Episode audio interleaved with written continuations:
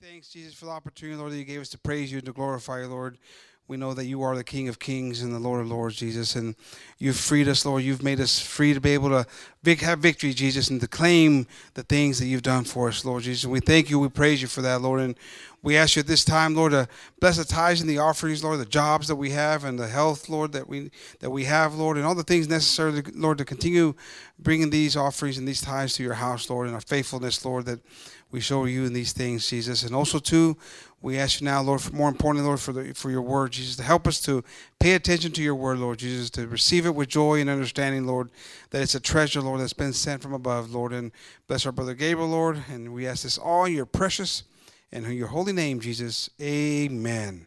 Hallelujah. God bless you, hermanos. I'm going to pass the service to Brother Gabriel, and let's continue praising the Lord. Amén. Vamos a seguir alabando a Dios. Amén. God bless everyone. Dios bendiga, hermanos. Se pueden sentar. God bless the group this evening. Se pueden sentar, hermanos. Dios bendiga los clases. God bless the classes uh, this evening, too. The kids ready to go and praise God. Amen. Los, los niños están listos para ir para sus clases. Qué cosa, ¿no? Ya están listos. Mira, mira. Corriendo kids are ready and willing to go worship and praise God. Amen. Um, God, God has uh, been talking to me and um, about a kind of a series of messages. Um, that I'd like to start tonight's um, off with. Uh, one with the description or definition of origin. Amen. Um, and I believe in Spanish is is it orígenes? Orígenes. Orígenes. I like that. So, um, brothers and sisters, when we start to think of origin of things, it's where things that is defined as the point or place where something began. Amen. Uh, cuando miramos eh, el, el, ¿cómo se dice? El definition. Definición. Se- significado uh, de Origines, Origines, Origines, Orígenes. Ah, es que es por eso que no lo digo bien. Pero cuando miramos es donde algo comenzó, comenzó, amén. Where something began is uh, we see um, what the definition of origin is. And I'd like for us, if we can, brothers and sisters, to uh, put a, a, relevance and a reference to what God is going to try to tell us in this, um, and and what He might tell us in the future. Amen. Uh, where we can see, start to see generational traits uh, in our lives. We can start to see where where things began, where where things were created, where where things might have gone wrong. Amen. Where a curse could have began uh, where curse could have uh, wanted to stop. There's there's positives, and and origin doesn't mean that it's always negative. Uh, there could also be some things where lives were changed, um, blessings began. Amen. So we can get excited about uh, as much as we can get uh, suspectful of where things started uh, in in not in our lives but our fathers, grandparents, and so on. Amen. And so I'd like for us to think about uh, generational traits, uh, habits that could have been started, addictions that have could have started many, many, many, many, many generations before. Uh, and and I think that there's so much relevance to uh, the origins of things, the beginnings of things. Does everyone here believe that there's a beginning of things, that there's a beginning to things? Everybody believe that. Uh, we can see, biblically speaking, that there was a beginning. Amen. Uh, we can see that there's also an end to things. But I like for us to focus on um, eh, on our lives and where where things could have began uh, in in in in ways of habits of of things that we have. Um, it's funny how many times do you do you find that there's a balance between somebody saying, um, you know, he reminds me of my grandfather, uh, it being positive or being negative. I mean, do you ever hear somebody say more positive things of somebody saying it reminds me of my grandfather, or or te lo sacó a ti. We're laughing at that one, right? He's he's he's just like so and so. Um, and I, I almost I almost feel like comically speaking, and I don't know if it's just our our um, our our our being Latino based that we tend to use that more than anybody, right? Kind of like a, a an excuse. Te lo saco a ti, you know, mira. Es como es como tú, in in more of a negative way, sarcastic way than it is a positive way. And I think that there's some truth to some of those sayings, some of those things that people uh, say because they're so used to things going on. You know, uh, if people struggle with bitterness, uh, you could probably go through some generational things and see the struggle of bitterness. If somebody struggles with gossiping, you could probably go through some things, and there was probably some tables that they sat around when they were little that there was gossiping happening. Would you would would would a church agree with me tonight on that? You know, if, if you struggle with uh, with anger or, or, or, or short fuses, there was probably somewhere, you know, growing up that you experienced that or you've seen that. And, and I think that it's important to understand that, uh, that, that the Word of God speaks to these things. It speaks to recognizing where some of these things that we have, some of these customs that we've taken through the years, if it's pride, there's probably was pride somewhere in the lineage, somewhere in the tree, family tree, there's probably some pride. Amen? You know, and there's a lot we carry, there's a lot of things that we we take that uh, as much as they are positive, as much as man, he's a hard worker like his dad was a hard worker, or man, he's smart just like his dad, or you know, man, he plays he plays you know instruments just like his dad did. You know, his dad played, his grandfather played it. There's things that come that sneak up that aren't so positive and kind of concern us? Can we agree as a church? We may not see them all. We may have not spoken to our great great grandfather, but there's probably something that's there that wants to be in me. The hidden things. We have to ask God to search them out like David did. You know, we've talked about crevices, but uh, you know, I want to I want to go to some origin things. We know we, we've talked about the root of it. I want us to, to stay on this. And if we could turn to Deuteronomy 30, 19. I'd like for you guys to help me tonight, brothers and sisters. You know, it's not that much effort to to acknowledge or to to preach to yourself. To say amen when you feel that God might have said something to you through the word even if it's the word of God acknowledging it. I call heaven and earth to record this day against you, that I have set before you life and death, blessing and cursing. Therefore, choose life that both thou and thy seed may live. This is such a pivotal and important verse uh, that we read here that God gave to his people to choose life or to choose a curse. And, and I like and I like, you know, that it acknowledges that you may choose your seed, what's coming in front of you, what's coming ahead of you. We're deciding some of these things because the thing is with origins, is that they can be redirected, they can be reshaped, or they can completely be eliminated when it comes to where something started.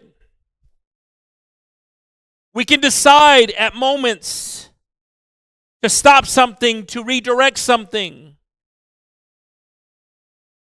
And I like right here that the Lord is telling his people make a decision.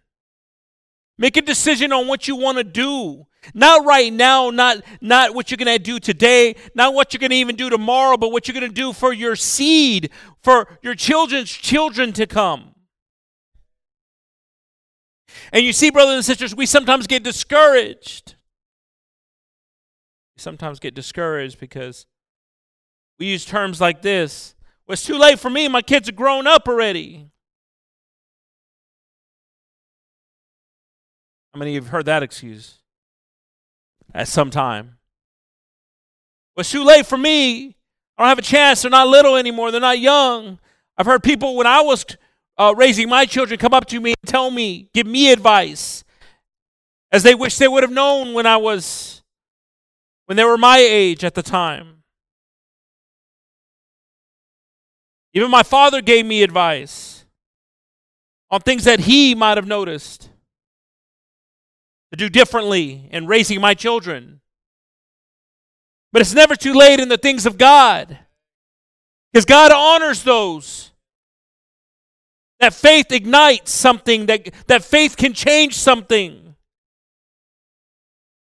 Just because your children don't have an allowance anymore, or you can't put them in timeout,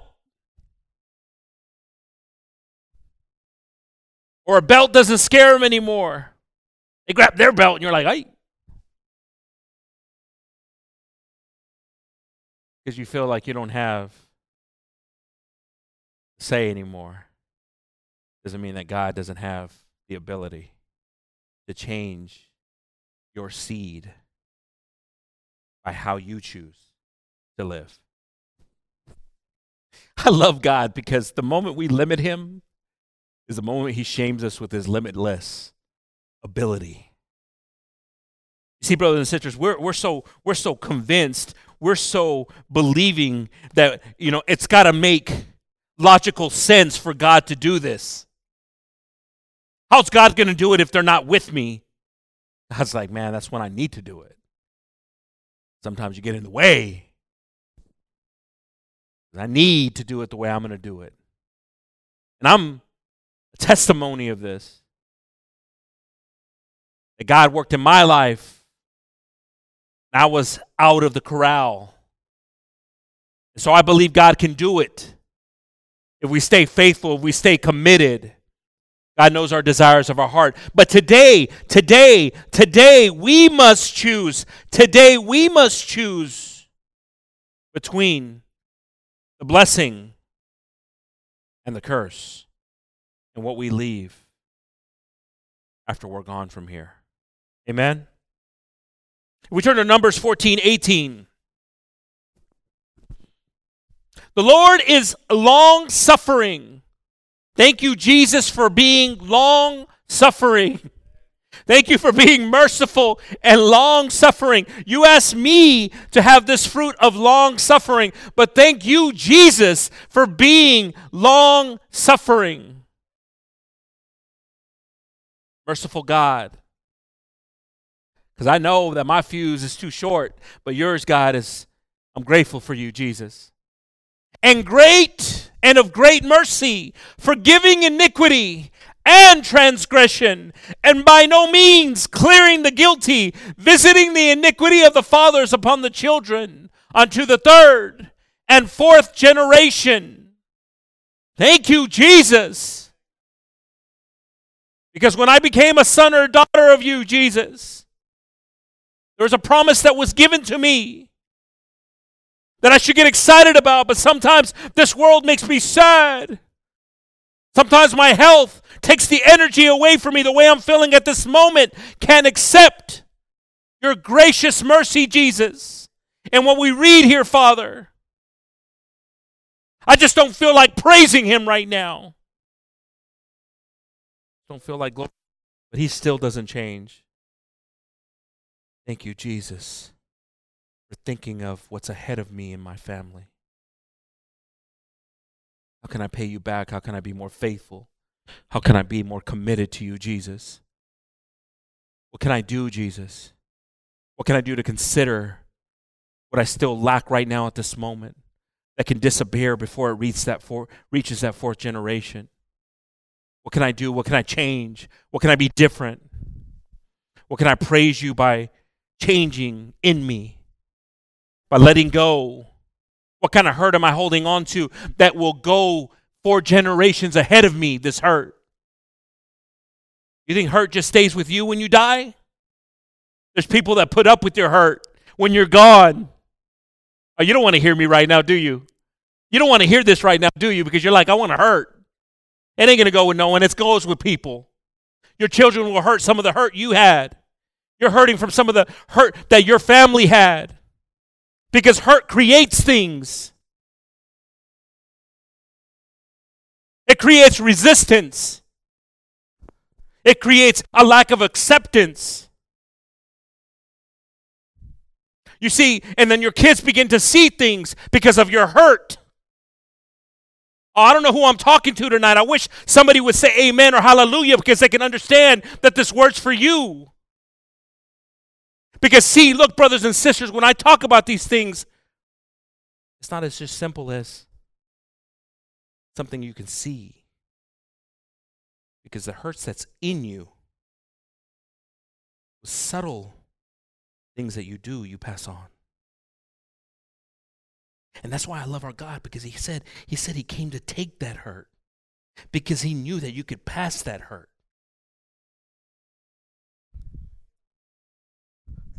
Oh man, God, I want you to take that hurt.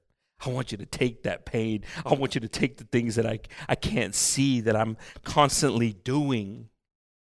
Oh, Jesus, I help me, Lord. Help me, Father, to.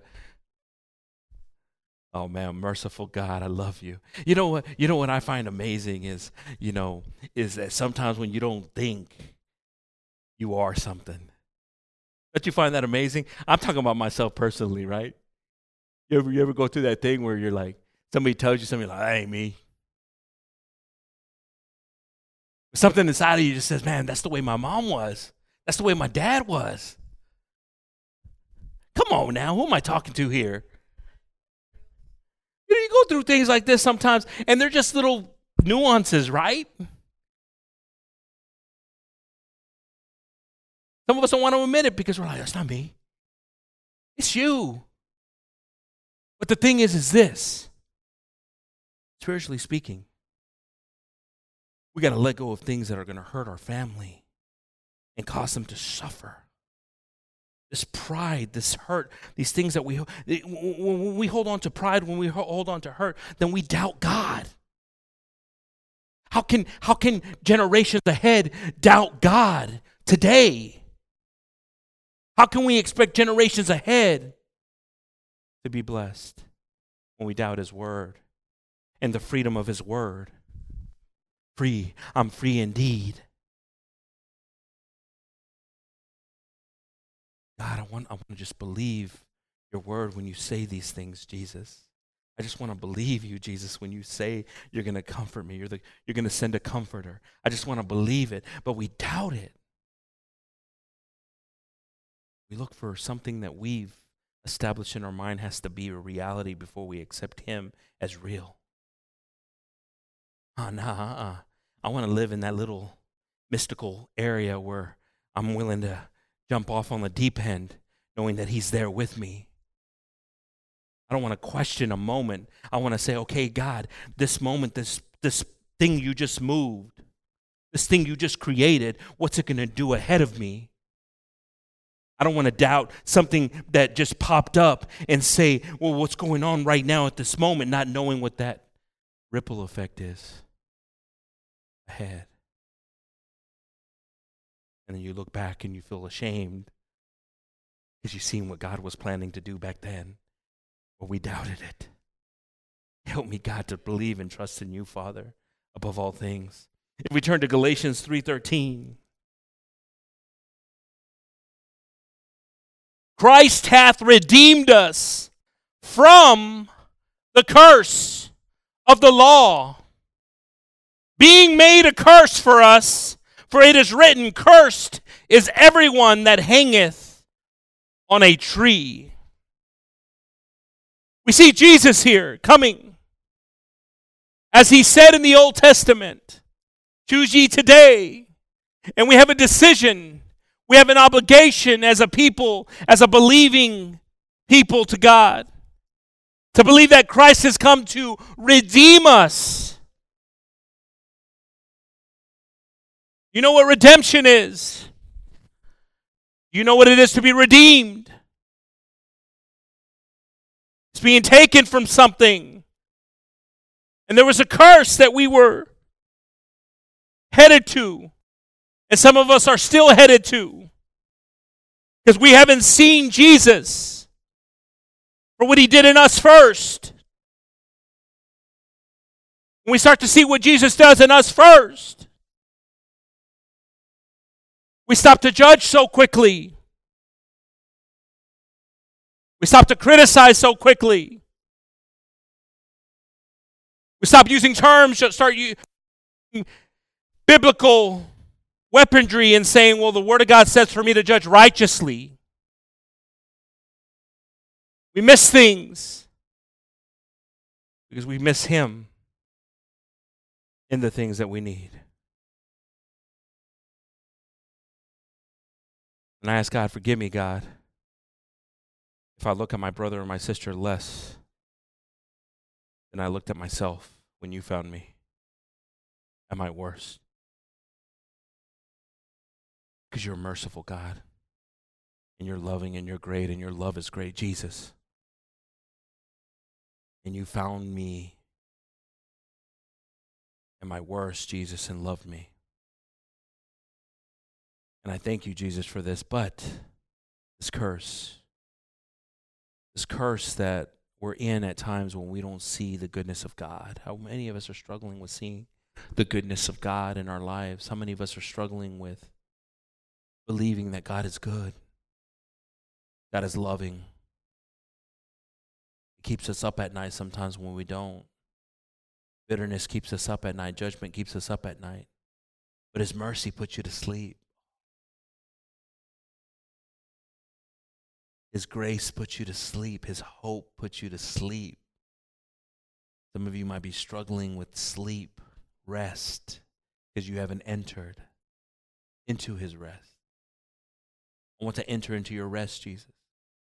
I want to put away things. I want to put away my mind, this machine that doesn't stop, but you can control. And you can calm the storm inside of me. Thank you, Father. 2 Corinthians 5:17 Therefore if any man be in Christ he is a new creature. Old things are passed away. Behold all things are become new. I love this verse. It's a powerful verse. It's a statement verse. You can see it on a t-shirt. You can see it on a bumper sticker. But do we see it for what it is? It's God declaring to you that you should not see yourself the same anymore. You should not give power to something from the past. When I've rewarded you, I've blessed you with something, I've eliminated something from you. I've taken away something from you. But you know what, God? I don't know. I don't know. I still see these traits. I still see these things. God starts saying, Well, look, began somewhere, but it doesn't have to end there. It could be eliminated, it could be stopped. I don't want to pass on bad things to my children. I don't want them to pass them on. I don't want to know who they marry. They look back and say, what, Where did you learn this? I don't want their children to see things that my children saw, if there was things that were shortcomings. I want to make a change. And the way the change happens is by de- deciding today. Deciding today, I choose this. And then tomorrow you choose it again. And then the next day you choose it again. See, we're in control of what we're choosing. We're in control on how we're, we're declaring what tomorrow's going to be that day also. It's not just a, a coincidence that the same thing happened that always happens. It's that we have decided to allow it to happen. If you say you're going to bite your tongue, then start biting it today. Don't let go. Consistency eliminates inconsistent behaviors. I don't know why I do this. I don't know why this happens all the time. It's because there's not a consistency. A consistency will, will make you forget about something. Starting something, trying something, putting it as an objective, as a goal to set. To believe this, to do this, it's not too late. change something, and to see where it came from. You know, there's there's sometimes I'll see a movie and they'll have a flashback. You know what a flashback scene is, right? Where you're a part of a, a time or a year, and then they go back to where it started. Right? If it's a war or something, that goes back. I think about those flashback moments in my life. I think when I see those flashback moments in my children. Do you see flashback moments in your children you know? No, no, no, no, no. No tiene, your children don't have any of the any of the traits that you see, you know. what, what, what are some of the ones that our children can have? Huh? What do you think? What are some of them? Hmm? Stubborn? Mr. Margie, amen. Stubborn. It could be. Anyone else? Anger? Anyone else? Gossiping? Huh? Temper, anger, temper, stubborn, gossiping. Anyone else? How about praising God, not praising God? Can we pass that on? Doubt? Can we pass that on? We talked about pride. We can pass that on. Anything else? Shyness, being maybe shyness or embarrassed. Anything else? Selfish? That's a that's a really good one when we that we can pass. Greedy? Yeah.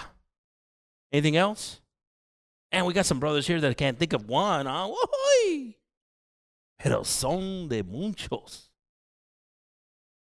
Those are good ones. Those are all traits that push God away from our families. These are traits that we can break. I mean, I, I hear Brother Oscar talk about one like selfishness, and that's an easy one that you can break by showing your children to, to do something. They're like, man, why did, you know, why did mom or dad do that? And we just change something. Something that they didn't consider or think of. See, I, I, I, like the Word of God because you can you can see an origin in the Word of God. You can see where, where, where sin started in the Word of God. Can you or can you not? You can see where sin started with disobedience in the Word of God. The origin of sin was what? Disobedience to God. And we're here sometimes and we hear the Word of God, and yet there's something inside of us. There, there's still the same snake that deceived Eve is deceiving us today in our doubts, in our leniencies, on the things that we accept. We're accepting more today and, and our children, guess what? In the fourth generation, they'll be accepting and forget what the point was. Can you imagine that?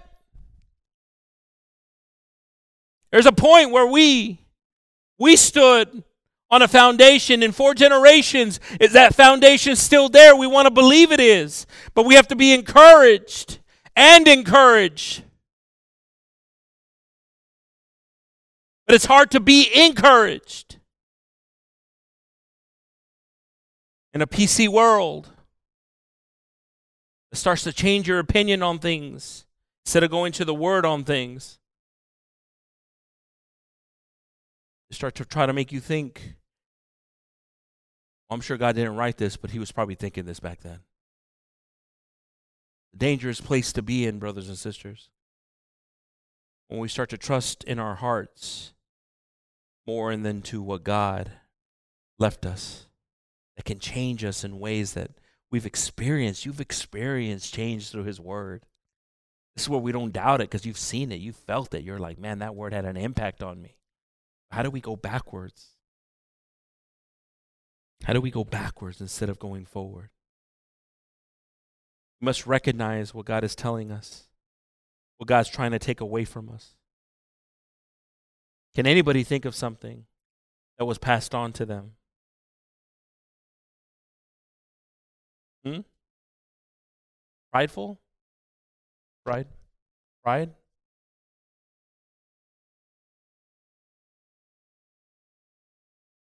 I think that we all can think of something. When we start to think about these things, they're the things that probably limit us from moving ahead with God. You know, there's some things that, you know, God just doesn't deal with, brothers and sisters. He just doesn't deal with well. And some of us struggle with these things. And, and there's things that we've, we, we, we should know better here in the church. You know, if you're, uh, again, if we, if we struggle in, in, in loving our brother or sister, if we struggle in not saying something, our opinion against our brother or sister, and do we not believe that God is right there in the middle of our conversation? But yet we risk. We risk something just for a way we feel about a situation. It's not worth it to risk something because the way we're feeling that day or we're offended that moment. How many of us have failed in this? You see, and we start to look at okay, if I failed in this, then I've deterred something in generations ahead of me. I've left something. I always remember my, my mom telling me something growing up, before I was married, before I even had children, on how to handle situations in front of my kids when it came to saying something. Not to do these things. But you know what? There's people that do them. And we can see kids doing it. I see kids doing it.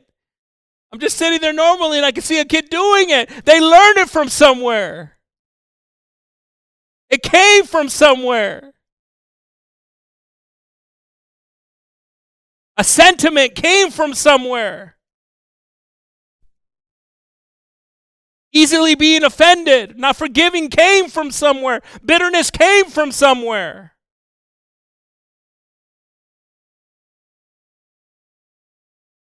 And these are the ones that we sometimes don't want to admit that we have or we struggle with them or that we've passed them along. But God again says the same thing. Choose today what you're going to do. Moving forward, choose today on how you're going to handle things tomorrow, tonight. Choose today. Because we have a choice. That's the beautiful thing about God. Well, I'm sure He could have put a security system around that tree, around that fruit, an alarm that would have reminded Adam and Eve not to eat there. You know, we look at security today. Our God is same yesterday and today and forever. Could you imagine the security system that could have been around that tree? Around that tree? Knowing what we know of God, I mean, God, just come on. Could have had angels protecting that, right? But our God is great.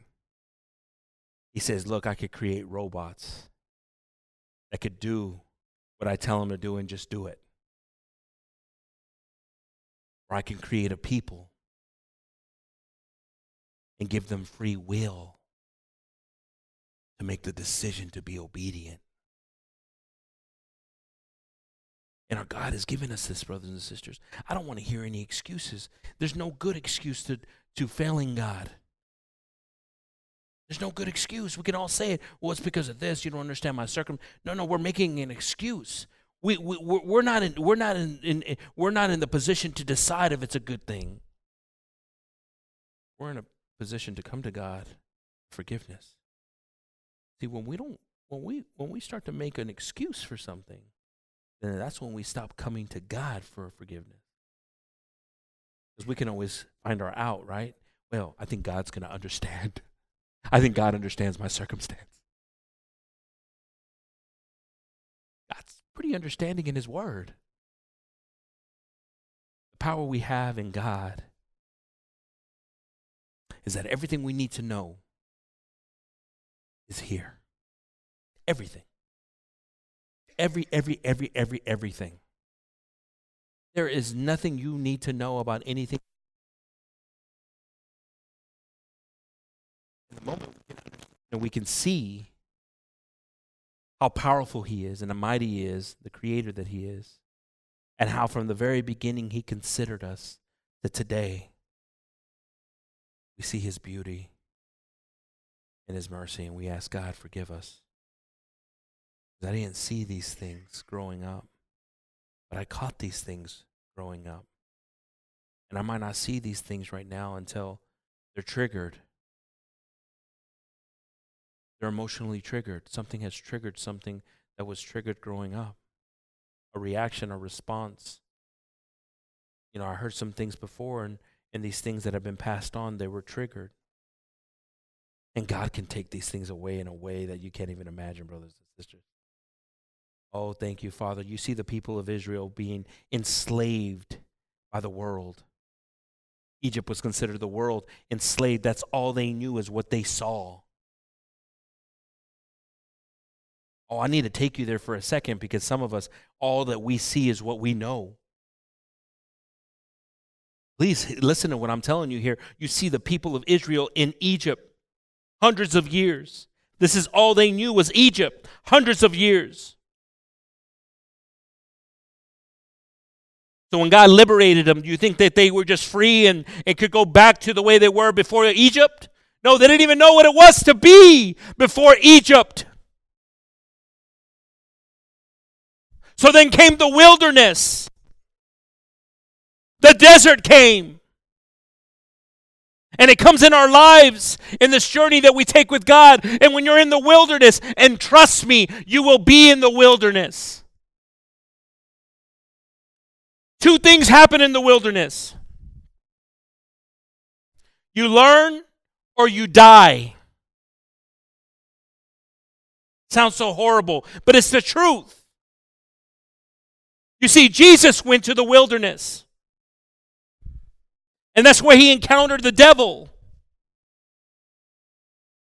And Jesus showed us something when he was in the wilderness. And then we see the people of God in the times of Moses going to the wilderness.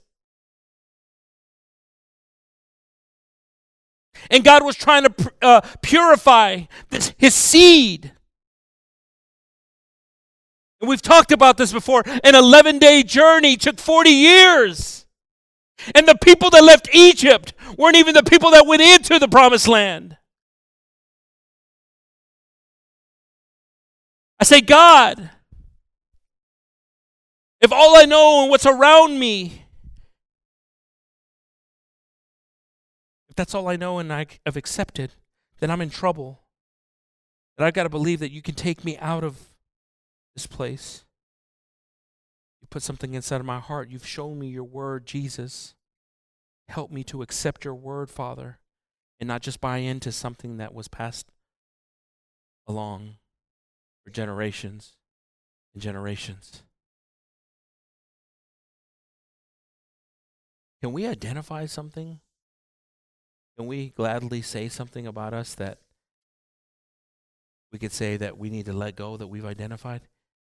Can we do that? I'm just thinking, can we do that? Can we, you know, are, are we are we strong enough in our in our in our belief in Christ, taking away something that we can say that I, I have this and I know I have this from from you know you know some brothers and sisters have said it, but you know we said it as statements, but something that you're struggling with still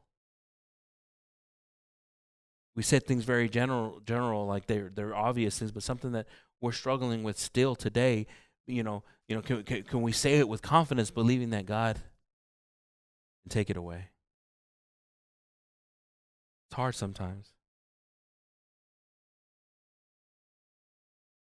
it's hard sometimes I wasn't I was a liar until I believed I was not a liar anymore and God freed me from that. I was a lustful person until I believed God freed me from that. Was that something I was going to pass on to my child? I remember the first time that I was watching a football game with my son and the team that we were rooting for started losing and and I saw something in him that I didn't want to see. This breakdown of a small little child I had to shut off the TV and let's go get an ice cream.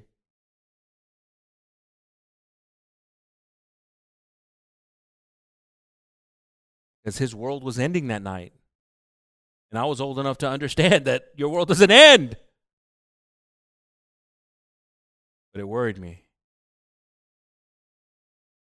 what I could potentially have been passing to him. We say these moments, and we laugh, but what have you passed? Have you even recognized what you've passed? Have you seen it? Is it a void? Is it hurt? Because now's the time to fix it. We have such a loving God that can allow us to fix it, brothers and sisters. Brothers, the sun rises, his mercy rises with it. If we turn to Deuteronomy 28 1. And it shall come to pass that if thou shalt hearken diligently unto the voice of the Lord thy God to observe and to do all his commandments. This sounds so good. I mean, it sounds basic. It's not like he's asking a lot from us, right? Look what it says right here. And it shall come to pass if thou shalt hearken diligently. What does that mean? If you should listen with intent. If you just like, I'm not going to get distracted by, you know, uh, somebody chewing gum next to me. I'm not going to get distracted because uh, I'm feeling this and my tummy's rumbling and I've got a migraine and I've got. But if you listen diligently, listen with this To the voice of the Lord thy God to observe and to do all his commandments, which I command thee this day, that the Lord thy God will set thee on high above all nations of the earth. This is what God was telling his people. Listen, if you're going to listen to God and come with intent to church and just praise Him, knowing that God, I want to say my amens as my periods and believing you, Jesus. I want to say my amens as something that goes into my storage of my heart and my mind. I want to say my amens, and I just don't want to go through another service and at the end of service forget what service was about. But if I listen to you diligently, Jesus, there's a promise you have for me.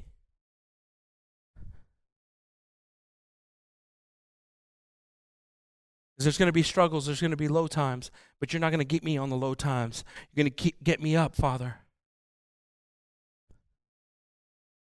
We're going to go through depressions. We're going to go through financial ruins. There's going to be things that happen. There's going to be people struggling in ways that we can't imagine because we trusted in God. We believed in God. Not into the fear that happens and we turn on on the news sometimes and we see on the news. God, you've removed that. Why? Because we trusted in your word diligently. And we believed in you diligently. I don't know if we, does anybody do anything diligently? I almost like want to know is like, you know, what's, you know, do I do anything diligently? Man, I want to get to that point where his word of God is like, man, am I doing that? Am I doing that? Am I listening to that? Am I doing that? Get excited and questioning myself first that, and then putting it to practice. And then we read here in verse 2 And all these blessings shall come on thee and overtake thee if thou shalt hearken unto the voice of the Lord thy God. Oh, I like that. Let's keep on reading. Blessed shall be in the city, and blessed shall be in the field. Can I say hallelujah, Brother Manuel? Blessed, blessed. We keep on reading verse 4. Blessed shall thou be the fruit of thy body, and the fruit of thy ground, and the fruit of thy cattle, and the increase of thy kind, and the flocks of thy sheep. Verse 5. Blessed shall be the basket and thy so- store. Bless, verse 6. Blessed shall thou be when thou comest in, and blessed shall thou be when thou goest out. Verse 7. And the Lord shall cause thy enemies that rise up against thee to be smitten before thy face. They shall come out against thee one way and flee before thee seven ways. You know what I love, brothers and sisters? I love when we get to the point where we don't want to see that in our enemies. Oh, you don't want to hear this because some of us are still very vengeful people. Oh man, you know you're at a place. Oh, you come on, come on. I want I want somebody to talk to me that's been there before. I want somebody to I want somebody just to praise with me that's been there before. Oh, you know you're at a place when you can sit with your enemy and hope Jesus on them. Oh, see, some of you ain't there yet, but I've seen it in some of you. You see, this is where you get excited, not because God will keep your enemies at your feet, but that moment, that day that it comes.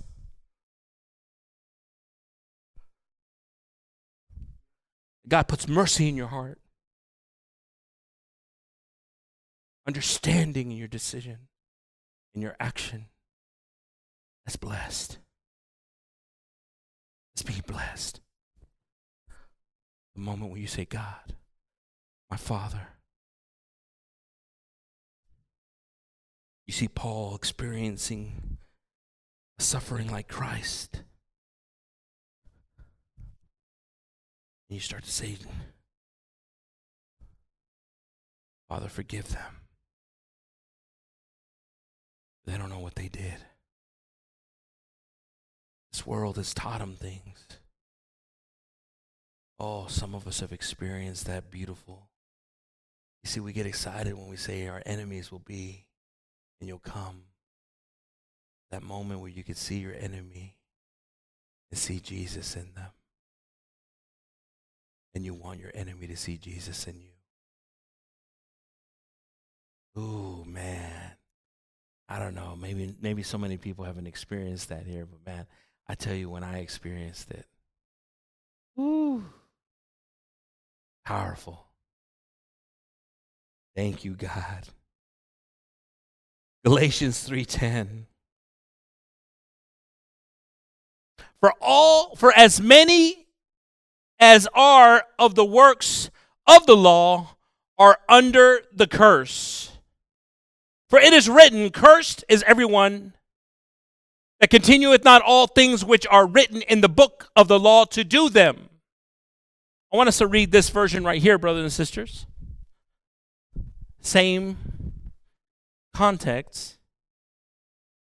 For all who rely on the works of the law are under a curse, for it is written, Cursed be everyone who does not abide by all things and do them. You see, brothers and sisters, we sometimes come here and we put a filter here. And sometimes we don't do all things as we've read or have been inspired because we've decided to only accept the things that are convenient to us. If it's something that can be changed today, we'll accept it. If we decide to change it today. But, brothers and sisters, we have got to open ourselves up to the Word of God and hear all things and see where the things are coming from and all things before it's too late. Before God's wrath comes upon us. And I say, brothers and sisters, that we have an opportunity every service we come to to decide on to listen to God completely and with all our heart and to believe Him and to trust in Him. Jesus, I trust in you, Father. I'm in a vulnerable place right now, Jesus place that I'm at right now, God, I can see my sins. I can see my shame. I can see what you're telling me, Father. But I've got to decide if I just want to see it or if I want to change it. Oh, man, the power to change it. We can change things with Him. We can change things with Him, brothers and sisters. We've got to see it in us. We've got to believe that He sees something in us, that there's still things in us We make mistakes, we fail, we, we trip up on ourselves, but God sees us. He Sees the potential in you. There's sometimes things that we mention that we say were badly passed on that actually can be very beneficial if we turn them. You know, pastors talked about it takes anger to push a, a van uphill. It takes anger to sometimes do the jack on a tire to motivate yourself. Sometimes it takes stubbornness to say, I'm not going to move from this foundation that God has put me on. Sometimes it takes pride in God to stop us from being shy. And said, I don't care if I'm shy and I don't want to say anything. I have I know God is good and awesome and I'm proud of that. It's how the perspective that we see things and we relate things and how we change things for the benefit of his kingdom. 2 Corinthians 5:17 Therefore, if any man be in Christ, he is a new creature. Old things are passed away. Behold, all things are become new. 18.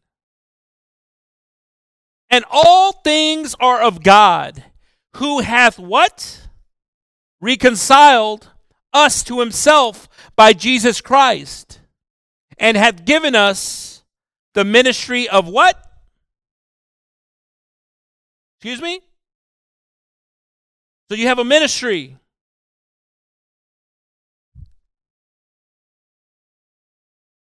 I like that. Some of us didn't realize we had a ministry.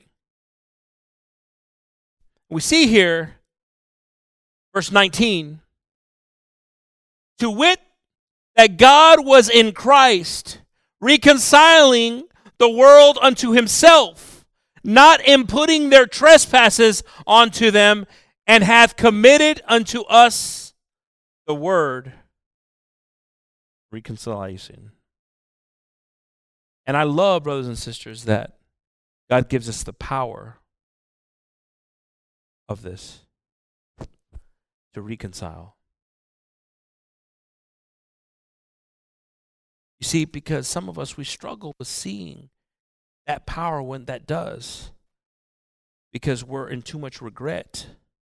We're indebted to regret. But when you can do this, it's taking back. See, when you do these things, you're taking back. When you reconcile, you're taking back. You're taking back what was lost. And God has given you this ministry to take back what was lost. Can we identify what was lost? Because God's giving you the power to take it back. And you've got to believe God will give you the wisdom on what to take back. And it's beautiful when you start talking differently. Oh, is it only me that sees things in my kids? That's me. Is it only me? Anybody else here struggle with that? Come on. God's given you power. God's given you a ministry. Take it back. Something that might have not have happened growing up, something that your parents might have not have done growing up, you can do. How beautiful is it when you have that conversation with your child, when they can have that conversation saying, That's not the way we need to be, or you need to be, or I should have shown you. The sentiments. It's time to take it back. And you can do it, brothers and sisters. We can do it in Jesus. God gives us the power for these conversations and these things. And there's special moments when you can actually have a conversation with your child that you might have not have had with your parent. How powerful is that when you can say something and give advice and take away something that they could struggle with potentially, a sentiment that they could struggle with their mother-in-law. Ah. Oh, nobody wants to nobody wants to talk about that one, huh?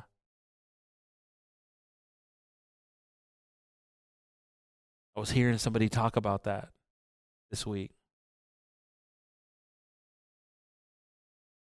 Their sons are old enough now and they're looking at you know getting married and son was coming to the mom and the mom was you know giving them some advice and then heard something from their husband saying, Well, I remember when you were like that with my mom. And nobody want to hear that right now, do they?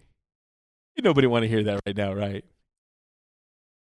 Because see, we struggle with these things.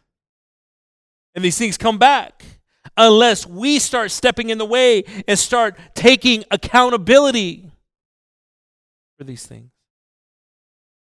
humbling yourself a little bit and saying, I struggled with this.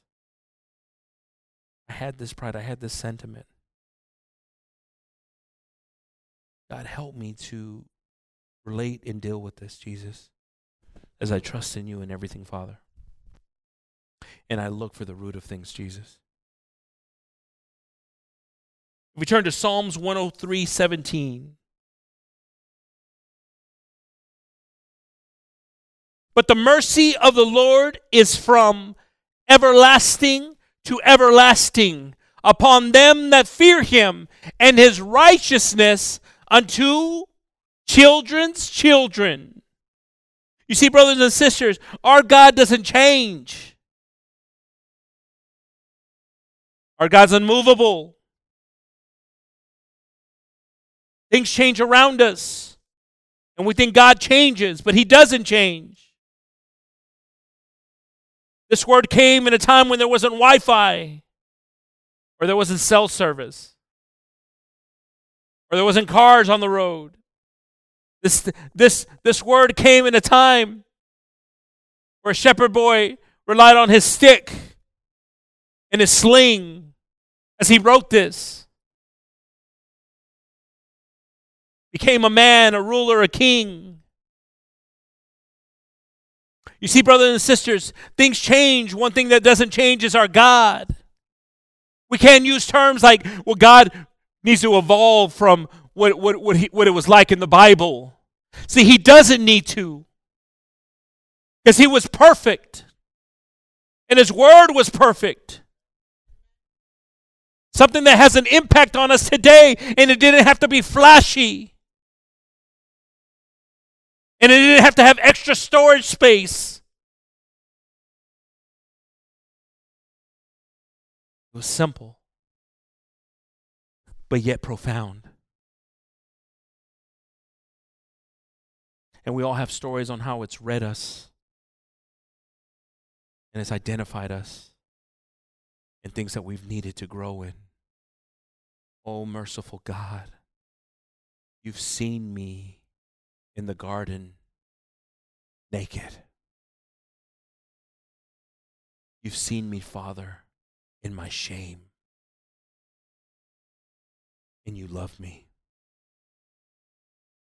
And we see through His Word, we see through His Word His love for us, brothers and sisters. Oh, this love that He just wants us to get, hold on to as our children receive from it because it's in us. And when His love's in you, your house receives it. Your receives it. You see, Jesus' love needs to be in you to be in your house. How do you know if it's in you? That's a good question, huh? How do you know if Jesus' love is in you? This is so such an important question to the origin. You see, you know it's in you when you start to see the fruits of it in your house. And you start to see things that you didn't see in you, you didn't have in you when you were little. And you're like, Jesus, I know it's this because of you. Because I wasn't like this. And now I'm seeing fruits of your love. And you see, brothers and sisters, this is the exciting part about Jesus. Is what he does with his love.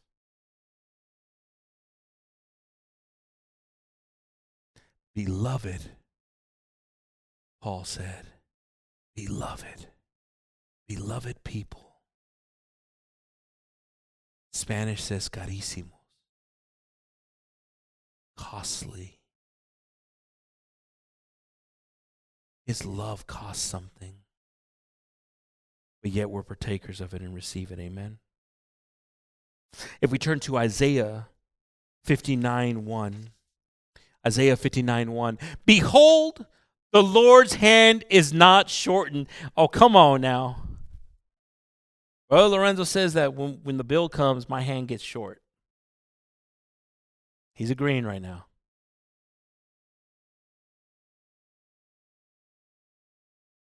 Our Lord's hand is not short.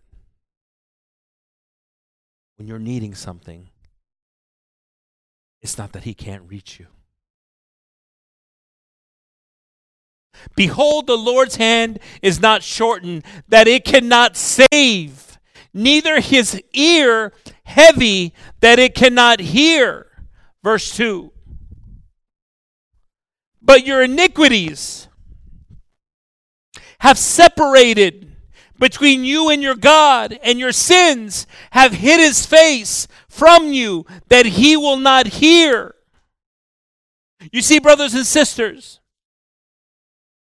we can never say God didn't want to do it.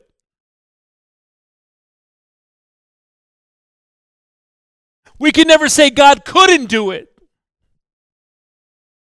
But what we should say is God sees something in me. Do I see it? Do I see it? Do I see this in me?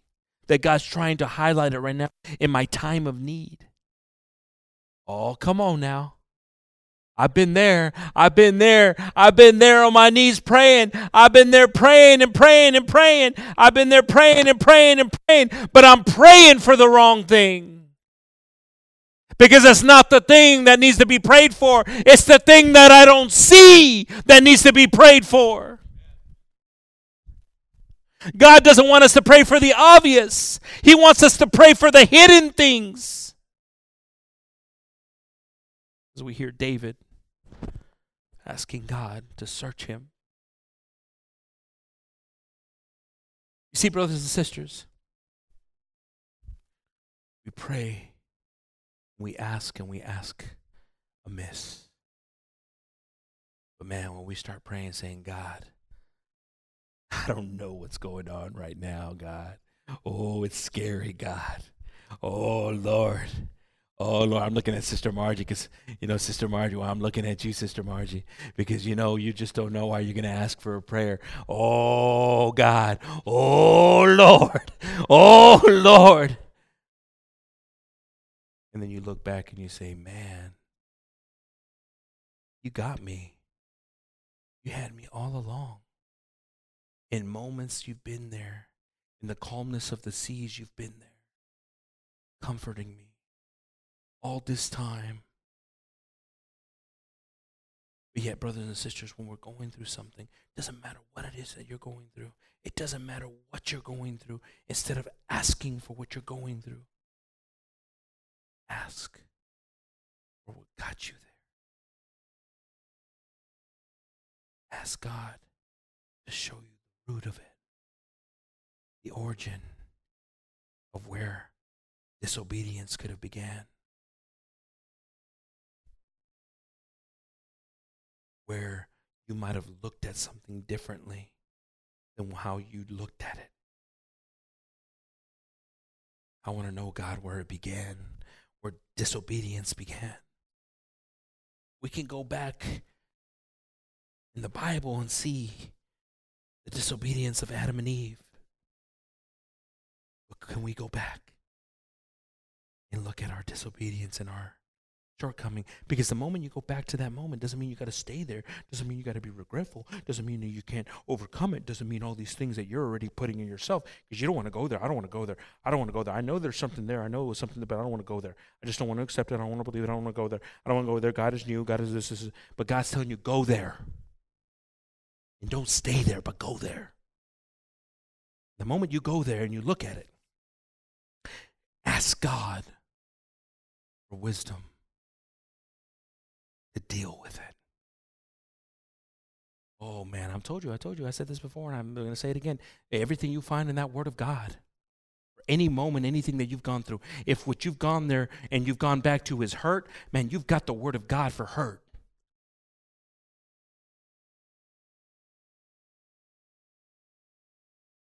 But go to the Word of God in the moment that to the root, to the origin of something.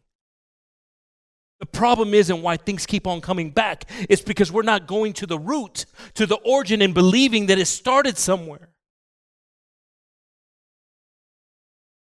But we can go back to disobedience. And we can see disobedience there.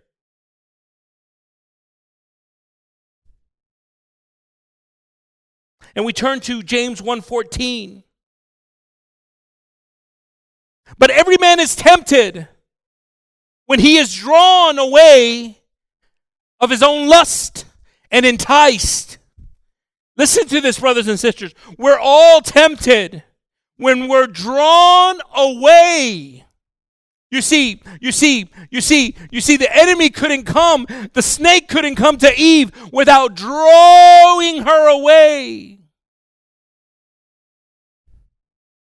You see, you see, you you fall into temptation when you're drawn away. And what how did the enemy draw her away? By deceiving her. The Lord said you couldn't eat from any of the fruit here in the garden. That's the way he said it.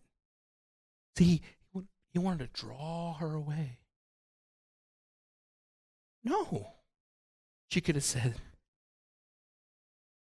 she had a conversation with them and didn't recognize that the mechanism of the enemy is first to draw you away, confusing you. What did the Word of God actually say? And now I'm questioning as I draw myself away with my own lust.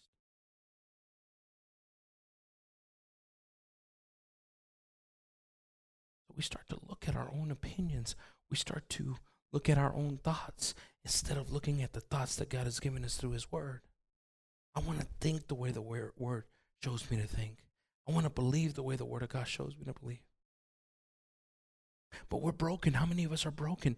We, you know, if you ain't broken, if you don't see your brokenness, then you might be in the wrong place because our God is a healer. Our God, our God is a, a, a potter. We're in the potter's house. If you don't see yourself as broken, if you don't see yourself as these things, then, then you're missing the thing. Because then you are drawn away in your own lust and temptations. Because You're failing, failing to see yours. And it saddens me. It saddens me, brothers and sisters. Uh, when I was with the youth, I used to say, you know, the young people the young people are so easily influenced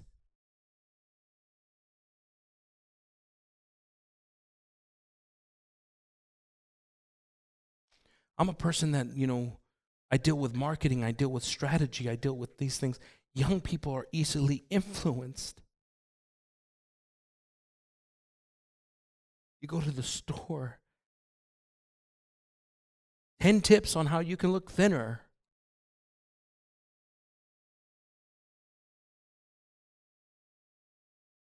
Get him to say yes.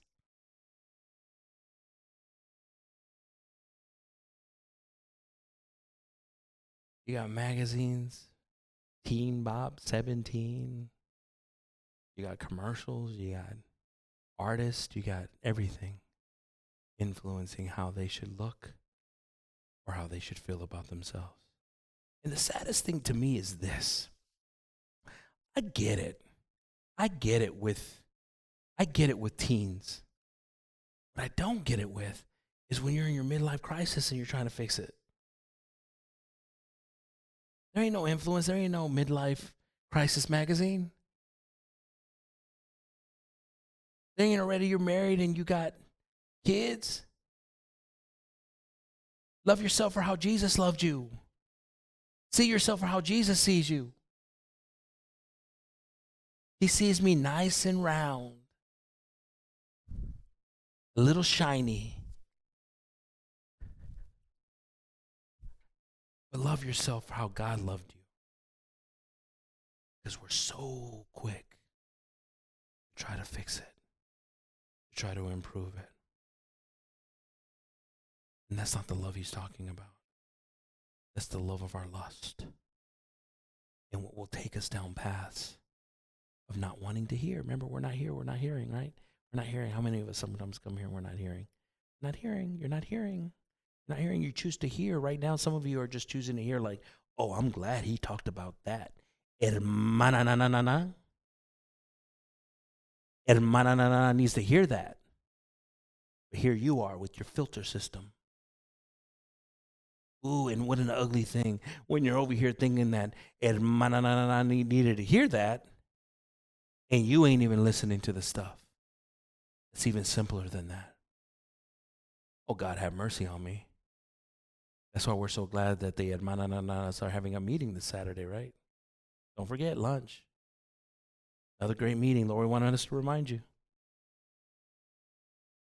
But you know what, brothers and sisters? This is why we should love each other and be merciful to each other. I still remember a day where a brother told me this. He goes, Brother, forgive us. We haven't been doing this long. We haven't been doing this long. And man, when he said that, it destroyed me. He meant it in a genuine way. He goes, Brother, forgive us. We haven't been doing this long. And God showed me something. You're right. Man, I got to be merciful in this journey. Let's take it together. If I can't help you get there like somebody helped me get there, and I'm just instantly crucifying you at the first thing when the person didn't crucify me and took me with them. What a beautiful thing when a church extends back and, and, and helps pull someone. What a beautiful thing. Instead of doing this, it's this. Instead of doing this, no entran y no dejan entrar. They don't enter and they don't allow anyone else to enter. But it's beautiful when we when we stop and just think about it for a second and say, "You know what? I'm grateful." Cuz I remember I was a gossiper. Cuz I remember I was stubborn in these things. But how easily we forget, right? Some of these things. Oh Lord, help me not to forget, Jesus, how you how you once saw me, so I could be merciful, so I could be loving, so I won't be so quick. We turn to 1 John 3 4.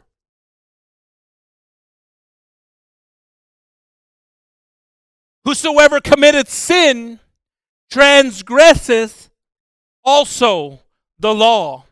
For sin is the transgression of the law. You see, brothers and sisters, for us to not be in sin, our focus must be not only in as the Pharisees were and just looking at the law and with blinders and not really seeing what the word was saying and the mercy of God's grace. Could you imagine these scholars that were uh, in the in the books of Moses, in the old law, a cheek for a cheek, tooth tooth for a tooth? Could you imagine them just seeing it like this, and then God came with a new law of mercy and grace? He came here for us instead of being so quick to stone someone, to be quicker to sit down and explain his will to them. Oh man, you just see the well, the woman at the well. See, our God, see, our God was so merciful, but yet so. Oh man, just awesome, isn't he? You see, some of us won't sit at the well.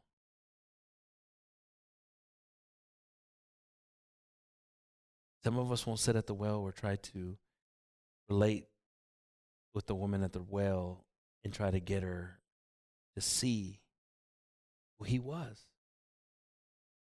See, God didn't just stop there and just let her try to convince him with philosophies and things that she knew.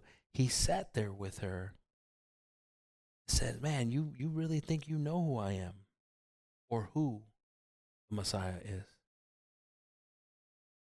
But you're thirsty. You're thirsty and you're at a well drawing water, but don't understand that I have what you would never thirst again for.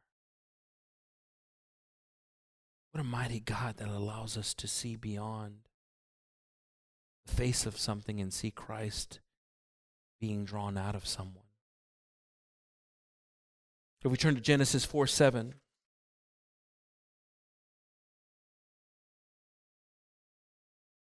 If thou doest, doest well, shalt thou not be accepted. Sounds good, right? Question mark. You do something right, will you not be accepted? If thou doest not well, sin lieth at the door, and unto thee shall be his desire, and thou shalt rule over him. Now, brothers and sisters, if we do good, so it's the good finding part in what we do in life. Treat others as what? As you would like to be treated. Right? We see here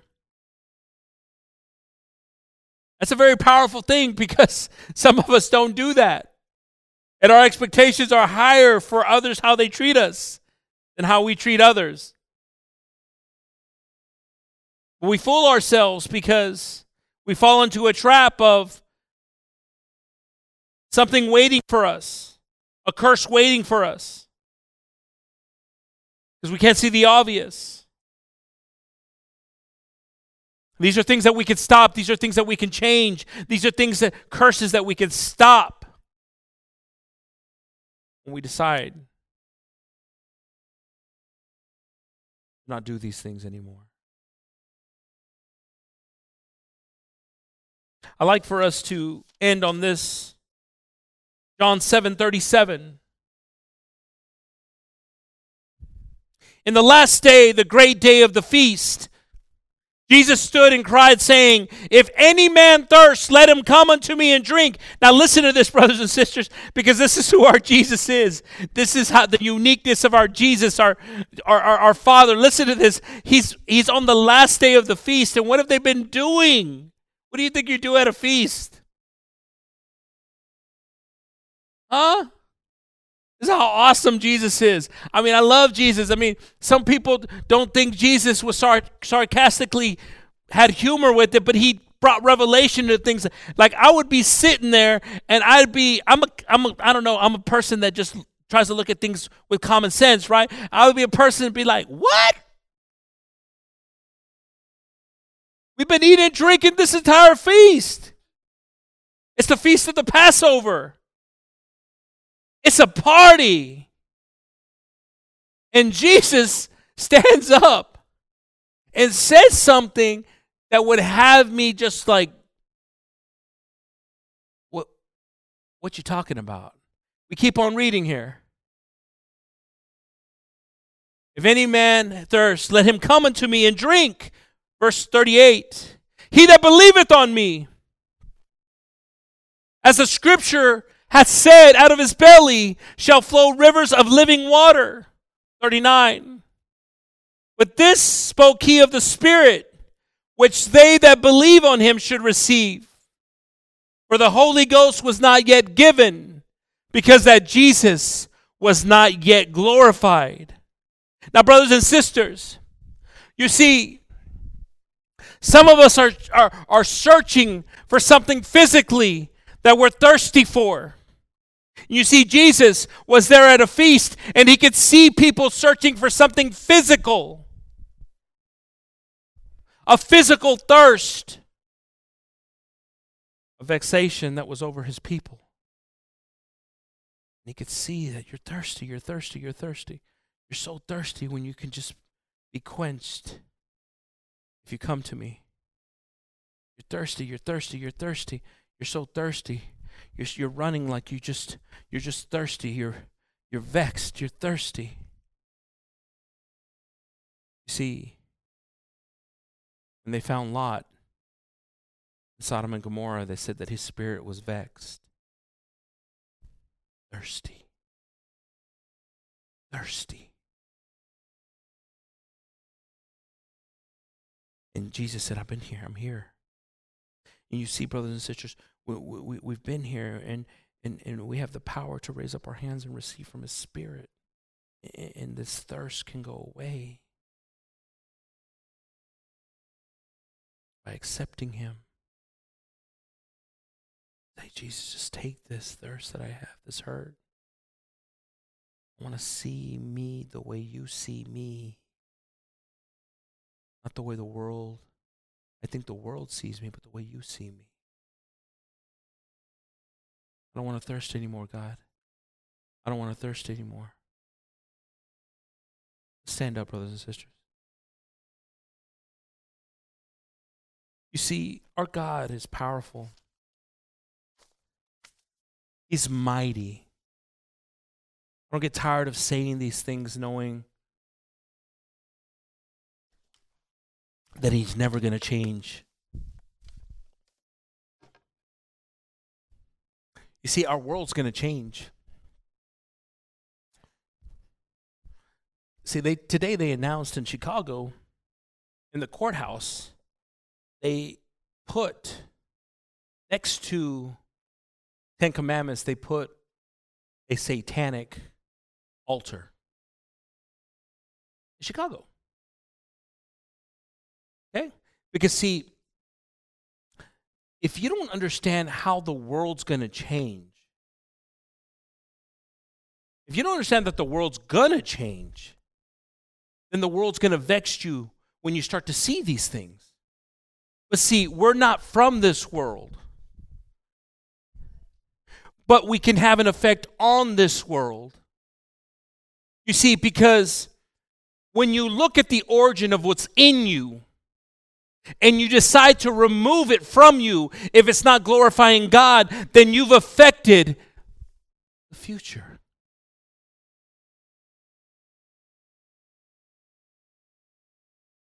Because you've changed something that could be passed along and passed on. I ask you, God, to reveal in me what's in me before I pass it along. And if I've passed something along, here we go, right? Here we go. Start thinking it can't be changed. Help me to change it. I saw the best in my father, not when I was a child only, but when I was a grown man. And I saw him stumble in things and show me to still fight. Oh man, some of us are so we're so sentimental on the spilled milk that we're not seeing the opportunity to show the change. How can our children, how can our children experience Christ if they don't experience the change in us? That's where the belief happens. That's where the confidence is that we have to have. Oh my gosh, when when mom and dad aren't the same anymore? Doesn't that excite you? Because, see, brothers and sisters, the enemy wants to trap you. The enemy wants to make you think, well, you know, it's too late for me now because, again, I can't put them in timeout. I can't punish them. Not about that. It's about showing them what redemption is, what it is to reconcile. And that's your ministry. That's our ministry to take back to take back what the enemy almost took from us and to stay on the foundation that God has put us on. Amen. Why don't we all pray, brothers and sisters, if we can bow our heads? I'm going to ask the group to pass on up. Lord Jesus, we come before you, Father. We're grateful again for your grace and your mercy and your love, Jesus. Always, always, always new. As we enter into this place, Lord.